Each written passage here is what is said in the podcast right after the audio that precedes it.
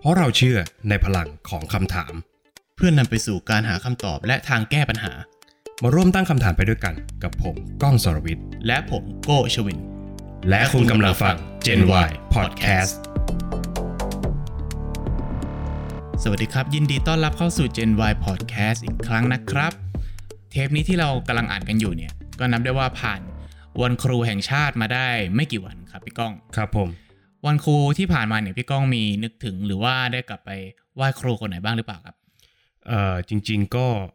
ไม่มีโอกาส ครับ นะครับก็ต้องบอกตามตรงว่าไม่มีโอกาส แต่ถามว่าคุณครูที่นึกถึงบ้างเนี่ยก็มีเหมือนกันนะครับ เพราะว่าก็ต้องยอมรับว่าเรามีทุกวันนี้ได้ก็เพราะคุณครูนั่นแหละ ครับ ครับ ครูเนี่ยก็มีทั้งครูที่ดีแล้วก็ครูที่อาจจะไม่ถูกใจเราสักเท่าไหร่ อืม นะครับ คือปัญหามันอยู่ตรงนี้ครับ คือผมเนี่ยสงสัยว่าช่วงที่ผมอยู่ในระบบการศึกษาเนี่ย ผมมีพัฒนาทางด้านการเรียนเนี่ยค่อนข้างต่ำแล้วก็เป็นเป็นเป็นเด็กที่ครูหลายคนมองว่า เป็นเด็กไม่เก่งอะ่ะเป็นเด็กที่สอนยังไงก็ไม่จำ ครับผม เคยลอกการบ้าน เคยเคยแอบลอกข้อสอบด้วย อืม ซึ่งจริงๆมันก็มันเป็นเรื่องที่ไม่ดีนะครับ แต่ว่า ครับ วันนั้นเราก็ต้องทำเพื่อเอาตัวรอด ครับ แต่พอผมมาอยู่ในสังคมของการทำงานนะครับ ผมก็มักจะได้รับทั้งคำติและคำชม และในขณะเดียวกันเนี่ย เราจะเห็นพัฒนาการของเรา เพิ่มขึ้นมากกว่าตอนที่เราเรียนเนี่ยหลายเท่าตัวเลย อืม มันก็เลยสงสัยครับพี่ก้อง เราก็เลยมาชวนตั้งคำถามกันในวันนี้ครับว่าทำไมการศึกษาไทยถึงไม่พัฒนาครับ อืม เพราะว่าเราใช้เวลาอยู่ในระบบการศึกษาเนี่ยนานมาก อืม เป็นสิบสิบปียี่สิบปีได้เลย บาง ครั ค บ นเนี่ย แต่ว่าก็จะเห็นได้ชัดว่าเราทุกวันนี้เราเฟ้อทางด้านปริญญามาก ครับ ปริญญาเฟ้อมาก แต่ว่าการพัฒนาเนี่ยไปไม่ถึงไหนเลย อืมจริงๆก็ต้องบอกว่า EP เรื่องการศึกษาเนี่ยเราเคยทำไปแล้วเป็น EP แรกเลยนะครับสำหรับเรื่องการศึกษา แต่ว่าใน EP นั้นเนี่ยก็นำเสนอปัญหาได้เพียงส่วนหนึ่งนะค ครั รับ บ แล้วก็ยังมีอีกหลายแง่มุมที่ยังไม่ได้ถูกหยิบยกมาพูดถึง ครับ ก็เลยนำมาหยิบยกกันมาพูดถึงใน EP นี้ว่าทำไมการศึกษาถึงไม่พัฒนา ต้องย้ำว่าในประเทศไทยนะครับ ครับ ประเด็นเรื่องการศึกษาที่ไม่พัฒนาเนี่ยผมไปเจอบทความมาบทความหนึ่งครับโก้ที่ผมรู้สึกว่าน่าสนใจมากๆนะครับบทความชื่อว่า ปลุกไฟในใจครู ปล่อยแสงสู้ความย้อนแย้งในระบบการศึกษาไทย อืม บทความชื่อบทความน่าสนใจมาก ครับบทความนี้เขาเป็นการแบบเอ่อบันทึกการสนทนาในงานสัมมนาสัมมนาหนึ่งนะครับ แม้ว่าในการสัมมนานั้นน่ะจะมีหลายๆ หัวข้อที่ถูกหยิบยกมาพูดกันเนี่ย แต่ผมไปเจอหัวข้อหนึ่งที่รู้สึกว่า โอ้โหมัน นี่แหละอาจจะเป็นคำตอบของสาเหตุที่ว่าทำไมการศึกษาไทยถึงไม่พัฒนาที่ตอบได้สรุปและสั้นที่สุด อืม นะครับ เป็นยังไงบ้างครับ เขาแบ่งออกมา 3 ข้อ ภายใต้ชื่อหัวข้อว่า การศึกษาพรากความเป็นคน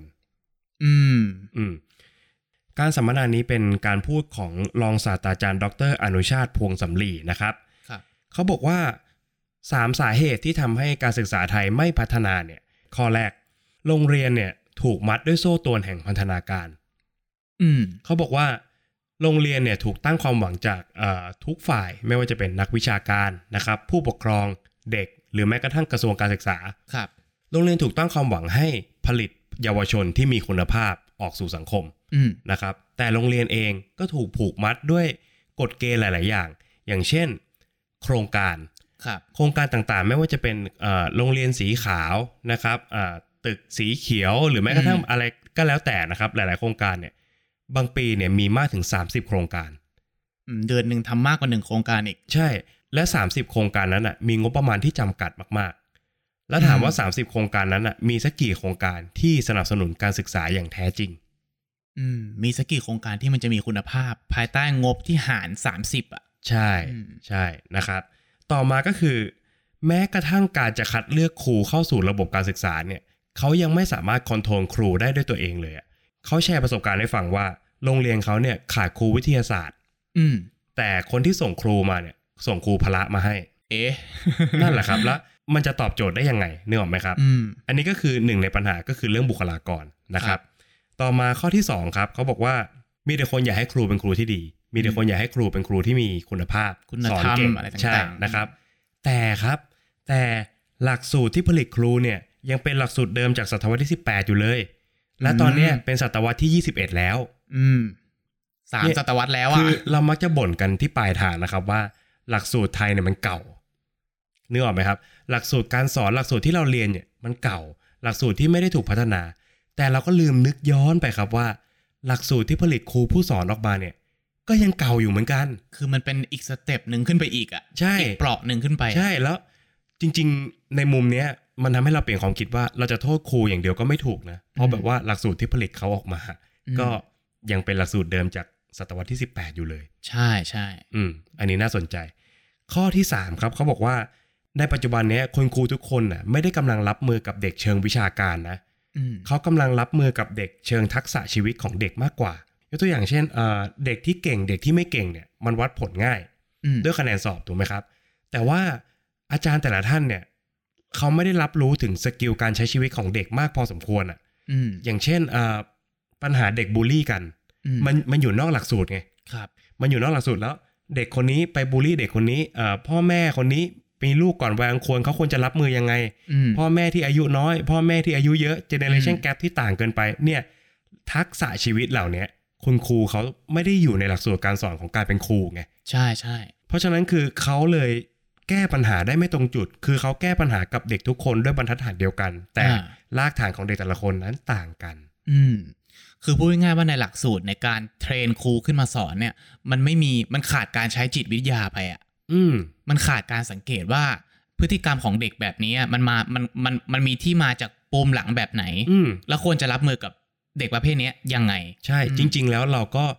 ไม่ได้อยากจะโจมตีหลักสูตรนะ เพราะว่าเราเองก็ไม่ได้ไปอ่านเอ่อหลักสูตรแบบ อืม ถ่องแท้มาว่า ค จ รับ ริง ๆ แล้วเขาสอนแล้วบ้างแต่ เรารู้สึกว่าการศึกษาที่เราเผชิญอยู่อะและการศึกษาที่เราเคยเจอ มันเป็นแบบนั้นจริง ๆ นะครับ คือพูดในภาพกว้างเนี่ยไอโซ่พันธนาการที่พี่ก้องพูดถึงเมื่อสักครู่เนี่ย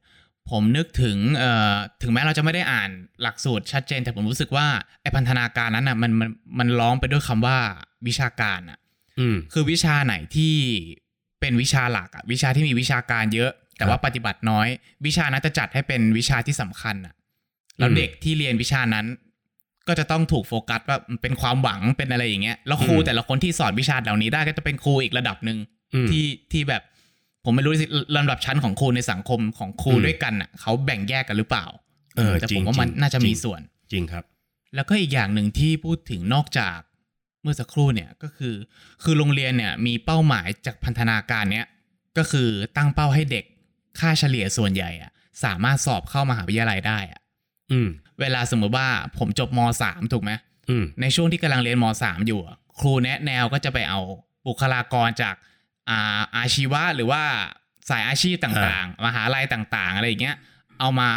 แนะนำให้ฟังว่ามหาลัยเขาเป็นยังไง ครับ ในขณะเดียวกันเนี่ยครูแนะแนวก็จะต้องไปขาย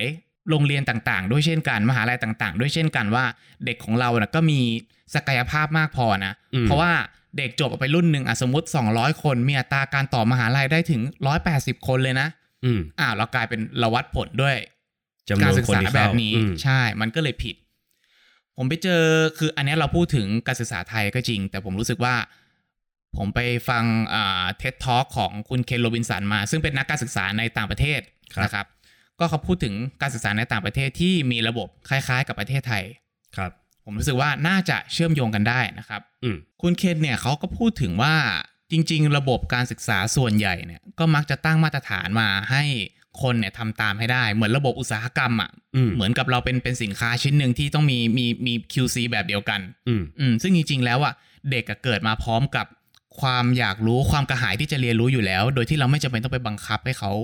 เรียนรู้ตามที่เราต้องการอ่ะ อืม ยกตัวอย่างเช่น สมมติเด็กเกิดมาเนี่ย เด็กก็จะพยายามเรียนรู้ทุกอย่างใกล้ตัวตั้งแต่เริ่มคลานได้เลย อืม จะคลานไปจับสิ่งที่พ่อแม่สนใจอาจเป็นเรื่องของจิตวิทยาใช่ไหม อืม พ่อแม่สนใจอะไรแสดงว่าสิ่งนั้นมันต้องสำคัญกับชีวิตแน่ๆ อืม อันนี้คือระบบเชิงวิวัฒนาการเลย เด็กก็จะคานไปจับ ครับ เห็นพ่อแม่พูด เห็นพ่อแม่เปล่งเสียง เด็กก็จะพยายามพูดตามอ่ะอย่างเช่นไหนเรียกแม่สิลูก วันหนึ่งลูกก็เปล่งเสียงพูดออกมาจนได้ อืม สิ่งที่พ่อแม่ทำคืออะไรรู้ไหมครับ สิ่งที่พ่อแม่ทำเวลาลูกพูดผิดอ่ะก็คือการสอนคำที่ถูกให้เท่านั้นเอง อืม อืมมันไม่ใช่การมันไม่ใช่การเอาภาษาทั้งหมดเนี่ยไปไปยัด หรือว่าเขียนกระดานไว้บอร์ดให้เด็กอายุไม่กี่เดือนดูว่า เราต้องเรียนแบบนี้แบบนี้แบบนี้นะ อืม แต่เด็กสามารถเรียนรู้ได้ด้วยวิธีของเขาอยู่แล้ว อืม เขายกตัวอย่างอีกเคสหนึ่งน่าสนใจมาก มีครูคนหนึ่งอะครับ ชื่อว่าซูกาตามิตรานะครับ เป็นครูในกรุงนิวเดลีเขาก็ลองทำการทดลองดูครับว่าเด็กเนี่ยจะสนใจในสิ่งที่ตัวเองอยากรู้มากพอหรือเปล่า อืม โดยที่เราไม่ต้องสอน อืม เขาก็เลยเอาคอมไปติดตั้งเอาไว้ เอาคอมไปติดตั้งไว้ในห้องในในในกรุงนิวเดลีที่เป็นชุมชนแออัด ครับ ซึ่งเด็กเนี่ยก็จะไม่มีฐานะ แล้วก็ไม่มีอุปกรณ์อะไรมากนักอยู่แล้ว เขาก็เลยเอาคอมพิวเตอร์ไปติด แล้วก็เปิดอินเทอร์เน็ตเอาไว้คือคือคอมพิวเตอร์ยุคนั้นเนี่ยยังเป็นเรื่องใหม่อยู่นะครับ ในปี 1999 อืม คอมพิวเตอร์ยังเป็นเรื่องใหม่ แล้วก็เป็นภาษาอังกฤษ ซึ่งเด็กส่วนใหญ่เนี่ยยังไม่รู้ อืม เท่ากับว่าเด็กทุกคนจะเริ่มนับศูนย์หมดเลยเวลาเล่นคอมอะ อืม แล้วเขาก็ทิ้งไว้สองเดือนสองเดือนเสร็จเขากลับมาสังเกตพฤติกรรมเด็กครับ เด็กเนี่ยเริ่มใช้คอมพิวเตอร์เป็นเริ่มเซิร์ชอินเทอร์เน็ตเป็นหาข้อมูลเป็นทั้งทั้งที่เรายังดูไม่ออก หาข้อมูลในในมุมของเด็กเนี่ยก็คือการเปิดเกมเล่นหรือว่าศึกษาอะไรไปเรื่อย ทีนี้เขาก็ลองใหม่ เขาติดโปรแกรม Translate เอาไว้ครับในในเครื่องคอมพิวเตอร์ นึกถึง Google Translate ในปัจจุบัน หรือว่า Siri อะไรอย่างเงี้ยเวลาเราพูดอะไรเข้าไปเป็นภาษาสำเนียงของเราอ่ะบางทีคอมพิวเตอร์มันจะฟังไม่ออก ครับ แล้วมันก็จะพูดมาเป็นภาษาของมันอะว่า เอ้ยฉันฟังไม่ออก แต่พูด อืม เป็นภาษาของมันแล้วเป็นสำเนียงที่ถูกต้องสำเนียงอังกฤษ ครับ เขาก็ลองวิธีการนี้ดูเอาไปติดตั้งในคอม แล้วก็ทิ้งไว้ 2 เดือน ในช่วงแรกๆอะเขาบอกว่าเด็กอะเวลาพูดข้อมูลอะไรใส่เครื่องทานสเลตอะคอมมันฟังไม่รู้เรื่อง เพ อื ราะ ม สำเนียงมันไม่ตรงกับที่เซตเอาไว้ อ่าถูกต้อง อืมทีนี้หลังจาก 2 เดือนผ่านไปเขากลับไปสำรวจอีกรอบหนึ่งเด็กอะเริ่มมีสำเนียงที่ใกล้เคียงกับสำเนียงความเป็นจริงมากขึ้น สามารถสื่อสารภาษาอังกฤษกับคอมพิวเตอร์ได้มากขึ้น อืม อืมเห็นไหมคือ ขนาดเด็กเริ่มจากศูนย์เลยนะ อันนี้ยังไม่ได้ผ่านการสอนเลย ยังไม่ได้ ส ส อน อนเลย อืม นะแล้วทีนี้เขาก็เลยทำขึ้นไปกว่านั้นอีกขั้นหนึ่งก็คือใช้เอาหนังสือวิชาการอะที่เป็นเกี่ยวกับชีวะยากๆอะเอาไปตั้งเอาไว้ อืม ตั้งไว้ในห้องแล้วก็ทิ้งไว้สองเดือน อืม ซึ่งเขาบอกว่าเขารู้ผลการทดลองอยู่แล้วแหละว่า พอกลับมาคุยกับเด็กอะเด็กจะไม่รู้เรื่องหรอก อืม เขาก็ลองถามดู อ่าไหนลองบอกสิ รู้เรื่องอะไรจากหนังสือเล่มนี้บ้าง เด็กทุกคนก็ตอบตามที่เขาคาดหวังไว้ครับคือไม่รู้เรื่อง อืม เขาก็เลยชี้จุดว่าพวกคุณน่ะมีความสามารถในการเรียนรู้นะ พวกคุณมีความคิดสร้างสารรค์ที่ดีมากในการสำรวจหาข้อมูล แต่ในบางเรื่องอ่ะ พวกคุณก็ต้องอาศัยคนสอน อืม อืมเนี่ยก็เป็นเป็นการสอนเป็นนัยยะเลยว่า เออ การเรียนเนี่ยมันมีประโยชน์ยังไง อืม แล้วมันจะประยุกต์ใช้กับชีวิตได้ยังไง ในกรณี อืม ที่เราทำไม่ได้อะไร อืม แบบเนี้ย อืม กรณีนี้ทำให้ผมนึกถึงโจทย์อยู่ข้อหนึ่งแล้วก็คลิปคลิปหนึ่งที่ผมได้ไปดูมานะครับ มันเป็นคลิปของโรงเรียนทางเลือก ต้องยอมรับเขาว่าในประเทศไทยเนี่ยโรงเรียนที่เป็นทางเลือกที่นอกเหนือจากระบบการศึกษาหลักเนี่ยมีค่อนข้างที่จะน้อย ครับ น้อยถึงน้อยมากๆนะครับ ผมไปเจอคลิปคลิปหนึ่งครับ ชื่อคลิปว่า everything แก่นแท้การศึกษาในแบบฉบับของโรงเรียนลุ่งอรุณ อืม นะครับโรงเรียนรุ่งอรุณเนี่ยเขาบอกว่าเขาเป็นโรงเรียนทางเลือก โดยวิธีการสอนของเขาเนี่ยเขาบอกว่าเขาจะให้เด็กทุกคนเนี่ยตามหาความหมายของทุกอย่างก่อน อืม ยกตัวอย่างเช่นเอ่อเด็กหลาย ๆ คนเนี่ยรวมถึงเราสองคนรวมถึงผมกับโก้เนี่ยก็จะตั้งคำถามว่าเราจะเรียนเลขไปทำไม อย่างเวลาที่เราสองคนเรียนเนี่ยก็จะฝืนเรียน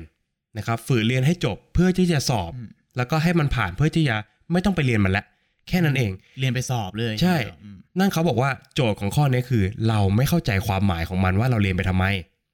จริง อืม จริงมาก ก่อนที่เขาจะสอนทฤษฎีเลขทุกทุกอย่างเนี่ยการถอดสมการการสแควร์รูทการอะไรทั้งตามแต่เนี่ยเขาให้เด็กทุกคนตามหาความหมายก่อนเลยครับว่า คณิตศาสตร์คืออะไร แล้วมันสำคัญกับชีวิตเขาอย่างไร อืม อืมเพราะคำถามเนี่ยเป็นคำถามที่ผมเคยถามอาจารย์ในห้องนะเขาบอกว่าผมถามเขาว่า ผมเป็นคนที่ถอดสมการไม่เก่ง เลยแบบ x y อะไรอย่างเงี้ยผมก็ถามเขาว่าอาจารย์ ผมจะเรียนเรื่องพวกเรื่องพวกนี้ไปทำไม เวลาผมไปซื้อของอ่ะผมจะเดินไปบอกเขาเลยว่าเออผมขอซื้อลูกชิ้น x ไม้ครับ ผมจะได้เงินทอนเป็น y บาท ผมจะทำอย่างนี้ ทำไม เออมันมันอาจจะฟังดูกวนนะครับ แต่คือผมไม่เข้าใจจริงๆว่าผมจะต้องเรียนไปทำไม อาจารย์เขาบอกว่า เมื่อเธอเรียนจนเข้าใจแล้ว เธอจะสามารถแทนทุกอย่างเป็น x y ได้ ซึ่งทุกวันเนี้ยผมก็ไม่เข้าใจ อะไรอย่างเงี้ยครับ คือนั่นแหละครับคือมันมันคือโจทย์เดียวกันเลยคือ เราไม่เข้าใจความหมายของมันว่า อืม เราจะเรียนไปทำไมนะครับ อืม เขาบอกว่าอ่ะข้อแรกก็คือทำให้เด็กตามหาความหมายของวิชาต่างๆ ให้ได้ก่อน ครับ ข้อที่ 2 คือทำให้เด็กรู้จักตนเองครับ เพราะว่าเกรดเนี่ยไม่ใช่เรื่องสำคัญ อืม การตัดเกรดเนี่ยมันเป็นทำทำให้เด็กเนี่ยเกิดการแข่งขันกันเองโดยที่วัดจากมาตรฐานเดียวกันมากเกินไป อย่างเช่นแบบอย่างวกกลับมาเรื่องเลข ผมไม่เก่งเลข อืม แต่ว่าโก้เก่งเลขมาก แต่ผมเนี่ยเก่งศิลปะมาก แต่ว่าโก้ไม่เก่งศิลปะเลย อืม แล้วอย่างนี้มันแข่งกันได้ยังไงครับ คืออ ม สมมุติว่าหน่วยกิจของศิลปะเนี่ยมันน้อยกว่าเลข อื ถูกไหมเพราะดูแล้วเลขน่าจะสำคัญกว่าในระบบการศึกษาไทย ครับ กลายเป็นว่าผมได้ศิลปะเกรดสี่แต่คะแนนรวมอะหารวมออกมาผมได้เกรดหนึ่งเนี่ยเพราะว่าศิลปะมันความสำคัญมันนิดเดียว อืมพอตีผลออกมาคือคนที่เก่งศิลปะก็เท่ากับคนโง่อะไรอย่างเงี้ย เออ คือมันไม่ใช่ อะไรประ ซึ่ มาณ งมั นั้น น ไม่ใช่เล ใช่ ย เขาบอกว่า ไม่สำคัญว่าคุณจะได้เกรดอะไร ขอสำคัญแค่คนรู้จักตัวเองดีมากพอ อืม อืมข้อสุดท้ายครับ นอกจากรู้จักตัวเองแล้วเนี่ยเขายังให้เด็กเนี่ยรู้สึกมีความสัมพันธ์กับสิ่งอื่นรอบตัว คือเด็กอนุบาลเนี่ยจะมีปัญหาในการเข้าห้องน้ำอยู่แล้ว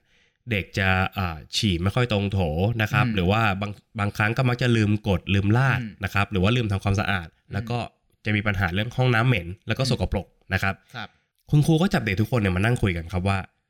ปัญหาที่เกิดขึ้นเนี่ยคือปัญหาอะไร เด็กทุกคนก็จะบอกเนี่ยห้องน้ำเหม็นห้องน้ำไม่สะอาดเขาก็จะถามเด็กว่า แล้วมันเกิดขึ้นจากอะไร ใครเป็นคนใช้ห้องน้ำนี้ โถส้วมเล็ก ๆ เนี่ยที่ผู้ใหญ่ใช้ไม่ได้เนี่ยใครเป็นคนใช้ เด็กทุกคนก็จะบอกเออหนูเองฉันเองผมเองอะไรอย่างเงี้ย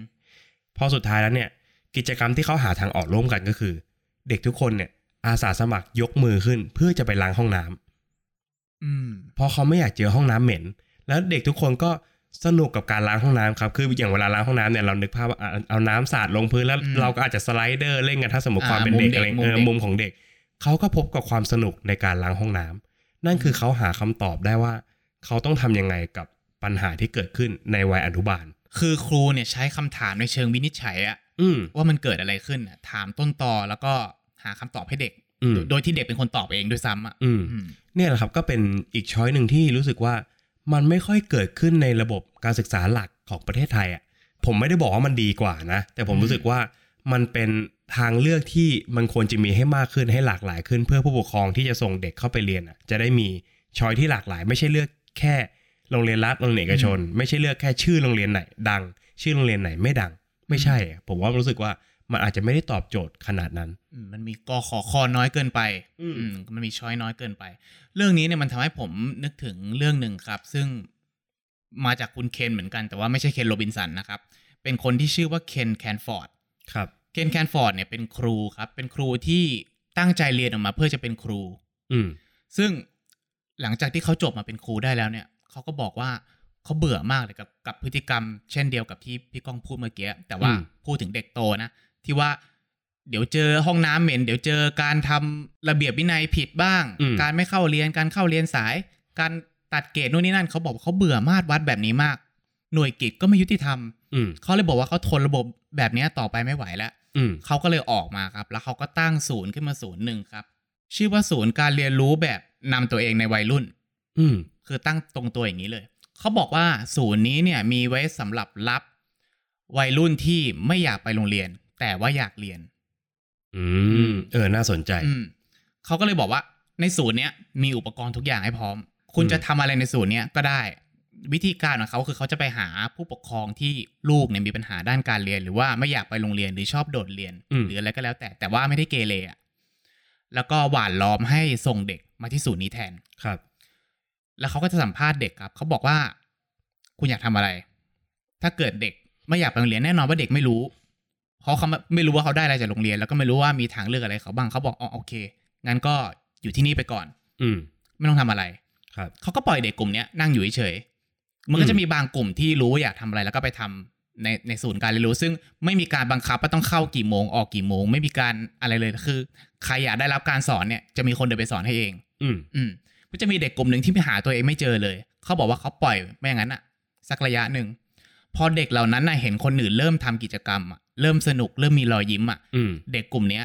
บางครั้งก็จะเริ่มเกิดการบูรณาการไง อืม เริ่มเข้าไปหา เอ้ยมันคืออะไรอะสอนหน่อยดิ อืม เอ้ยอันนี้มันมันน่าสนใจอะมันมันกลไกมันเป็นยังไงเหรอ โดยไม่มีระบบอะไรเลยนะ อืม อืมผลสุดท้ายก็คือ มันทำได้ตามมาตรวัดดีกว่าที่โรงเรียนมาตรฐานตั้งใจไว้ก็คือมีอัตราการเข้าเรียนมหาลัยอะสูงมาก อืม คือแทบเกือบจะร้อยเลยอะเพราะว่าเด็กหาตัวเองเจอจาก อืม กิจกรรมที่ตัวเองทำ อืม อืม เนี่ยมันเป็นคำตอบที่ค่อนข้างชัดเจนอะ อืม ว่าจริง ๆ แล้วอะเอกมาตรวัดบางอย่างที่เราตั้งขึ้นมา มันก็ไม่ได้สามารถเป็นทางให้กับทุกคนได้อะ อืม เพราะว่าแต่ละคนมันแตกต่างกัน จริง ๆ จะว่าไปเนี่ยสิ่งที่โก้เล่ามามันก็คล้ายกับบทความหนึ่งที่ผมหามานะครับ ผมรู้สึกว่าเนี่ยอาจจะเป็นทางแก้อย่างหนึ่งของการศึกษาไทยที่ มันอาจจะทำได้ยากแหละ แต่ผมรู้สึกว่ามันน่าสนใจ อืม นะครับ ซึ่งสิ่งที่ผมหามาครับ เรียกว่าแนวคิด nudge หรือว่าชื่อเต็มก็คือ nudge behavior นะครับ อืม การดัดแปลงพฤติกรรมมนุษย์ ครับ อืมการนัชเนี่ยคือการดัดแปลงพฤติกรรมมนุษย์ที่มาจากความเชื่อที่ว่า มนุษย์เนี่ยคิดทุกอย่างด้วยเหตุผล อืม แต่ตัดสินใจด้วยอารมณ์ อืมจริงครับ อืมตัวอย่างอย่างหนึ่งที่สามารถอธิบายคำว่า nudge หรือว่าการดัดแปลงพฤติกรรมได้ดีที่สุดเนี่ยคือ ห้องน้ำในสนามบินอัมสเตอร์ดัมครับ มักจะมีปัญหาอย่างหนึ่งที่ไม่น่าเชื่อก็คือปัญหาคนที่ฉี่เนี่ยมักจะฉี่ไม่ค่อยลงโถเขามักจะฉี่แบบสเปซสปะคือ คือฉี่เล่นนะครับ ฉี่แล้วแล้วก็มีปัญหาว่าห้องน้ำสกปรกเนี่ยบ่อย วิธีแก้ของการดัดแปลงพฤติกรรมมนุษย์เขาคืออะไรรู้ไหมครับ ครับ เขาให้จิตรกรครับ ไปวาดรูปแมลงวันตัวหนึ่ง ที่มันเหมือนแมลงวันมาก ๆ เนี่ย ไว้ตรงที่ถ้าฉี่ไปแล้วจะไม่กระเด็น อืม ถ้าเป็นเราอ่ะ เราเห็นแมลงวันตัวนั้นเราจะทำยังไง เราก็อยาก จะหมั่น ฉี่ เคี้ยวอ่ะ หมั่นเคี้ยวอ่ะ เราก็อยากฉี่ใส่มันใช่ไหม ครับ เนี่ยมันคือการแบบดัดแปลงพฤติกรรมเราแบบง่าย ๆ เลยนะ อืม ง่าย ๆ เลยแบบ เฮ้ยเออ มันมันมันพลิกจุดไปเลยนะครับ หรืออีกตัวอย่างหนึ่งที่ชัดเจนก็คือว่ามนุษย์เนี่ยไม่ได้ตัดสินใจด้วยเหตุผลก็คือเขามีคำถามคำถามหนึ่งครับ เขาบอกว่า ไม้ปิงปองกับลูกปิงปอง รวมกันราคา 110 บาท อืม ไม้ปิงปองมีราคาแพงกว่าลูกปิงปอง 100 บาท ลูกปิงปองมีราคากี่บาท สิบบาท อ่ะเห็นไหมทุกคนน่ะจะตอบว่า 10 บาท จริง ๆ เราลองมองย้อนกลับไปที่คำถามดีๆครับเขาบอกว่า ไม้ปิงปองมีราคาแพงกว่าลูกปิงปอง 100 บาท ถ้าแพงกว่าหนึ่งถ้าสมมติเราตอบ 10 บาท มันคือแพงกว่ากัน 90 บาทเองนะ จริง ๆ ลูกปิงปองมีมูลค่า 5 บาท ในขณะที่ไม้อะมีราคา 105 บาท แต่ที่เราตอบ 10 บาท เพราะว่าสมองเราอ่ะมันตอบด้วยอารมณ์ อ่ามันเป็นความเคยชิน เพราะ ป็น เรา ตัว รู้ เล สึ ข กเรารู้สึกว่าตัวเลขเนี้ยมันง่าย มันไม่ต้องคิดหรอก มันไม่ต้องมันไม่ต้องใช้สมองส่วนเห็นผลคิดหรอก แล้วอารมณ์ก็ตัดสินว่า 100 กับ 10อ่ะห่างกันร้อยหนึ่งก็ 10 บาทไง อืมเออ น่าสนใจนะ นี่แหละคือพฤติกรรมมนุษย์ที่เรามองข้าม อืม ทีนี้วิธีแก้โดยการดัดแปลงมันมาเข้ากับระบบการศึกษามันทำได้ยังไง ผมไปเจอบทความหนึ่งครับ ชื่อว่า nudging in education หรือว่าการผลักดันพฤติกรรมมนุษย์ในด้านการศึกษา อืม นะครับเขาใช้วิธีเอ่อเกี่ยวโยงกับเงินกู้ยืมเรียน มันก็เหมือนกยศบ้านเรานะครับคือมีการกู้ยืมเรียนเขาแบ่งเงื่อนไขการยืมออกเป็นสองกลุ่ม อันนี้อันนี้การทดลองแรกนะครับเขาแบ่งเงินกู้ออกเป็นสองสองประเภท ประเภทแรกเนี่ยคือกู้เรียนได้แบบดอกเบี้ยศูนย์เปอร์เซ็นต อืม นะครับแล้วก็อีกแบบหนึ่งเนี่ยคือเงินกู้ที่มีดอกเบี้ย อืม นะครับผลผลของการทดลองเขาบอกว่านะครับเงินกู้ที่เป็นแบบศูนเปอร์เซ็นเนี่ยที่ อืม ที่ดอกที่ฟรีดอกเบี้ยเนี่ยมีคนกู้น้อยนะครับ มีคน อ้าว ที่เลือกกู้แบบเนี้ยน้อย แต่ยอดกู้จะสูง หมายถึงว่า สมมติให้กู้ได้พันหนึ่งสองพันสามพันสี่พันลิมิตอยู่ที่ห้าพันสมมตินะครับคนคนที่มากู้ดอกเบี้ยศูนเปอร์เซ็นเนี่ยจะมีน้อย แต่ยอดกู้อะจะอยู่ที่ห้าพันเลย อ่า แม็กเลย อืมส่วนเงินกู้ที่มีดอกเบี้ยเนี่ยจะมีคนกู้เยอะ แต่ยอดกู้จะต่ำวัดผลที่ปลายปลายทางของการศึกษา คือคนที่กู้แบบศูนเปอร์เซ็นเนี่ยจะจบเรียนจบช้ากว่า นั่นทำให้ยอดการกู้เนี่ยพุ่งขึ้นไปสูง เพราะว่าเขารู้สึกว่าเขาไม่ต้องจ่ายอะไรมากกว่าเงินที่เขากู้มา อ๋อ ไม่ ไม่เสียผลประโยชน์อะไร ใช่ อืม แต่ส่วนเงินกู้ที่มีดอกเบี้ยเนี่ย เด็กจะจบเร็วกว่า แถมมีเกรดที่ดีกว่าด้วย อ่าคือเป็นการลงทุนลงแรงด้วยตัวเองไง อืม เพราะ มั ว่าน วันหนึ่งต้องหา หาเงินไปใช้ ใช่ ส่วนเงินกู้เนี่ยมีอีกกรณีหนึ่งที่ผมรู้สึกว่าเอออันเนี้ยน่าสนใจนะครับ น่าสนใจมากๆ เขาบอกว่าอันนี้เป็นเอ่อทดลองในกลุ่มนักเรียนกฎหมายของสหรัฐอเมริกานะครับ อืม เขาแบ่งเงินกู้ออกเป็น 2 ประเภทเหมือนเดิมครับ แต่คราวนี้เขาเปลี่ยนเงื่อนไขเล็กน้อยนะครับ เงินกู้แบบแรกคือ ถ้าคุณกู้เงินเนี่ยมหาลัยจะให้คุณชำระให้คุณหมดเลย ครับ คุณไม่ต้องจ่ายอะไรเลย แต่หลังจากเรียนจบเนี่ย มีข้อบังคับว่าคุณต้องเลือกงานที่มีรายได้น้อย และเป็นงานสาธารณประโยชน์ ซึ่ง อืม นักกฎหมายที่เป็นนักกฎหมายสาธารณประโยชน์เนี่ยมันมักจะมีน้อยถูกไหมครับ ใช่ อย่างเช่นทนายอย่างเงี้ยเราก็มักจะว่าความให้คนที่ มีเงิน ใช่มีเงินจ้างเราเยอะๆนะครับ ส่วนเงินกู้อีกแบบหนึ่งเนี่ยเขาออกแบบมาว่า คุณต้องจ่ายเงินกู้คืนเอง แต่มีข้อแม้ว่าคุณต้องเลือกงานที่มีรายได้สูง และไม่เป็นสาธารณประโยชน์เท่าไหร่ จริง ๆ การดัดแปลงพฤติกรรมเนี้ยเขาทำขึ้นเพื่อ เขาอยากให้มีทนายความหรือนักกฎหมายสาธารณประโยชน์อะมากขึ้น ครับ เพราะฉะนั้นคือผลลัพธ์คือ 45%ของทั้งหมดอะเลือกไปกู้แบบแรก แล้วก็ยอมทำงานสาธารณประโยชน์ อืม เนี่ยคือการดัดแปลงแบบที่เฮ้ยบางทีเราไม่รู้สึกว่ามันเป็นเงื่อนไขในการใช้ชีวิตเท่าไหร่ แต่ว่าพอจบออกมาปุ๊บเด็กที่กู้เงินแบบแรกเนี่ยเขาก็รู้สึกถึงความสำคัญของการทำงานสาธารณประโยชน์ อืม นะครับเพราะว่าและอีกอย่างเขารู้สึกเป็นหนี้บุญคุณ กับ อืม การที่มหาลัยอ่ะจ่ายเงินทุกอย่างทุกบาททุกสตางค์ให้เขา ใช่ เขาก็เลยต้องรู้สึกว่าเขาต้องไปทำอะไรบางอย่างคืนให้กับสังคม อืมมัน นี่แหละครับล้ำลึกไหม มันเป็นการสอนโดยไม่ต้องสอนอ่ะ อืมมันคือการดัดแปลงพฤติกรรมมนุษย์โดยที่เราอ่ะไม่รู้ตัว แต่ตรงเนี้ยเป็นสิ่งที่ผมรู้สึกว่าการศึกษาไทยยังไม่มี ยังยังยังขาดในเรื่องของอย่างที่เราพูดกันตั้งแต่ต้นรายการเลยว่าเรื่องของจิตวิทยานั่นเอง อืม อืม ใช่ นี่ก็คือทั้งหมดนี้นะครับกับ EP ที่ชื่อว่าทำไมการศึกษาไทยถึงไม่พัฒนานะครับ ก็หวังว่าข้อมูลต่างๆที่เรายกมาเนี่ยจะช่วยเป็นกระบอกเสียงได้บ้างไม่มากก็น้อยนะครับ ทั้งกับตัวนักเรียนเองกับครูผู้ฟังหรือแม้กระทั่งผู้ใหญ่ในสังคมนะครับ ครับ เพราะว่าอย่าคิดว่าเราแค่ตั้งคำถามแล้วมันจะไม่เกิดประโยชน์อะไรนะครับ คือการถกเถียงวิพากษ์วิจารณ์การหาข้อมูลมาถกกันเนี่ย คือก็อย่าลืมว่าสิ่งที่เราคุยกันไปเนี่ยมันก็อยู่ในสมองเรา มันอยู่ในความคิดของเรา วันหนึ่งที่คนรุ่นเรามีอำนาจขึ้นมา วันรุ่นวันหนึ่งที่คนรุ่นเราเติบโตขึ้นมา แล้วก็มีบทบาทในสังคมมากขึ้นเนี่ย ใครล่ะครับ จะเป็นคนเปลี่ยนแปลง ไม่ใช่พวกเราเหรอ อืม อืม นะครับ นะครับ เพราะฉะนั้นการหาความรู้ไม่ใช่เรื่องแปลกครับ เพราะฉะนั้นมาหาความรู้กันครับ ตามช่องทางนี้ ครับ Apple Podcast Spotify Podbean รวมไปถึง YouTube Channel นะครับ รวมไปถึงอีกหนึ่งช่องทางใหม่ครับ ชื่อว่า Pillowcast นะครับ Pillowcast คือแพลตฟอร์ม Entertainment Podcast ที่รวมเรื่องเล่าหลากหลายรูปแบบเอาไว้ในที่เดียวนะครับ อืม ณตอนนี้ให้บริการบนเว็บไซต์ก่อน แล้วก็เดือนกุมภาพันธ์นี้จะมีแอปพลิเคชันออกมาให้ดาวน์โหลดกันด้วยนะครับ ครับสำหรับคนที่ฟังเทปนี้อยู่เนี่ยก็สามารถเข้าไปหาพิโลแคสได้ในเพจ Facebook ด้วยนะครับ เพราะว่าตัวของเพจ Facebook เองเนี่ยก็จะมีแนะนำพอดแคสต์น่าสนใจมากมายเลย ครับ ครับ และใน Pillowcast เนี่ยจะมีฟังก์ชันหนึ่งครับ ที่ให้คุณผู้ฟังเนี่ยส่งของขวัญให้กับเหล่าพอดแคสเตอร์ได้ ก็ถ้ารู้สึกว่าฟังของเราแล้วถูกใจชอบใจหรือว่าอยากสนับสนุนก็สามารถส่งของขวัญให้เราได้นะครับ ครับผมสำหรับวันนี้ก็คงต้องลาไปก่อนนะครับ ไปหาความรู้เพิ่มเติมกันก่อน ครับ สวัสดีครับ สวัสดีครับ